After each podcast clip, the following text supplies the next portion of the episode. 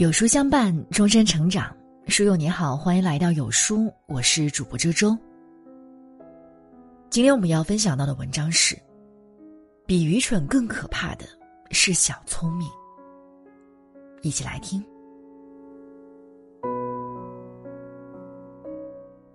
愚者自以为聪明，智者则有自知之明。生活中，难免会有一些人自以为聪慧过人，做事行一己之私，结果聪明反被聪明误，坑害了自己。而那些真正的智者，很少显山露水。他们做事低调内敛，成就自己的同时，也懂得成就别人。太精明的人只能获利一时，拥有大智慧的人，才可安享一世。远离低层次的聪明，你的人生之路才能行稳致远。一，不逞口舌之能。卡耐基曾说，在争论中获胜的唯一方式就是避免争论。想要灭火，最有效的办法便是釜底抽薪。真正聪明的人，从来不屑于逞口舌之能。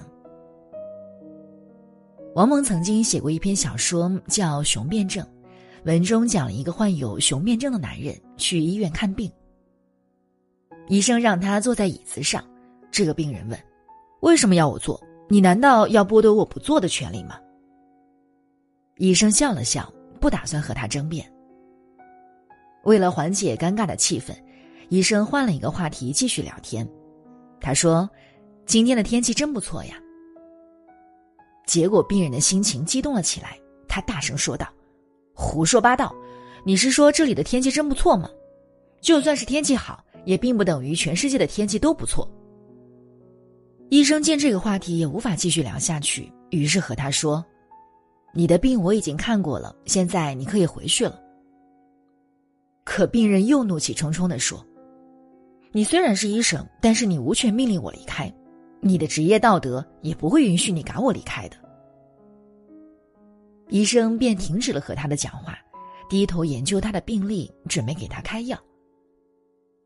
层次不同，不必争辩，一味的争高低，不仅消耗了自己的时间，而且毫无意义。鲁迅曾说：“当我沉默时，感到很充实；当我开口说话时，却格外空虚。”很多时候，逞一时口舌之快，不如闭嘴。面对不同层次的人，不必争辩和纠缠。二，不挑是非之事。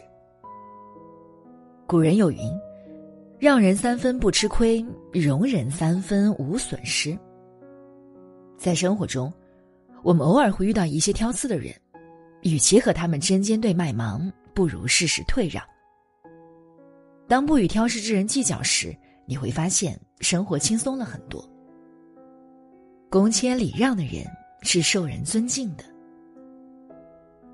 孔子的学生子夏这样评价孔子：“望之俨然，极之也温。”杨绛先生曾说：“我和谁都不争，和谁争我都不屑。”层次高的人往往温和宽厚，不争不夺。他们心中有强大的自信和充足的底气，并不需要向外界索取太多来标榜自己。而层次低的人，往往争强好胜，因为他们没有里子，所以凡事都要争一口气、争个面子，为此甚至可以不惜一切代价、不计一切后果。然而争到的，偏偏不是面子，而是给人一种斤斤计较的印象。有一家报纸曾以“你什么时候最快乐”为题目，征集大众的想法，总共收到将近十万封来信。统计之后发现，大部分人的答案是让步。他们在信里这样描述：“让步是一种修养，也是一种美，能够给自己带来快乐。”记者也去采访了这一批人，惊讶的发现，他们的人缘非常好。他们的朋友解释说：“因为他们懂得谦让，所以在相处时彼此都感到很舒服，同时也觉得对方是可以信赖的人。生活中，保持一份尊重与谦让，并不是懦弱，而是一种难得的修养与美德。三，不拆他人之台。幽兰操里讲：“合作如兰，洋洋其香，采而配之，共赢四方。”这世界上所有的成功，都来自于互相扶持。只有懂得帮助他人，才能成就更好的自己。在三国时期，袁绍和袁术两兄弟各自占据着一南一北，实力颇盛。就连董卓都十分忌惮他们，他直言：“但杀二袁儿，则天下自服矣。”然而，这兄弟俩却因同父异母的关系，相互看不顺眼，针锋相对。袁术造谣袁绍不是袁氏子孙，还和他的强弟公孙瓒结盟，而袁绍也不甘示弱，联合刘表一起对付袁术。后来，袁术因无治国之才，不得人心，最终被曹操击败。不久后，袁绍也败于曹操。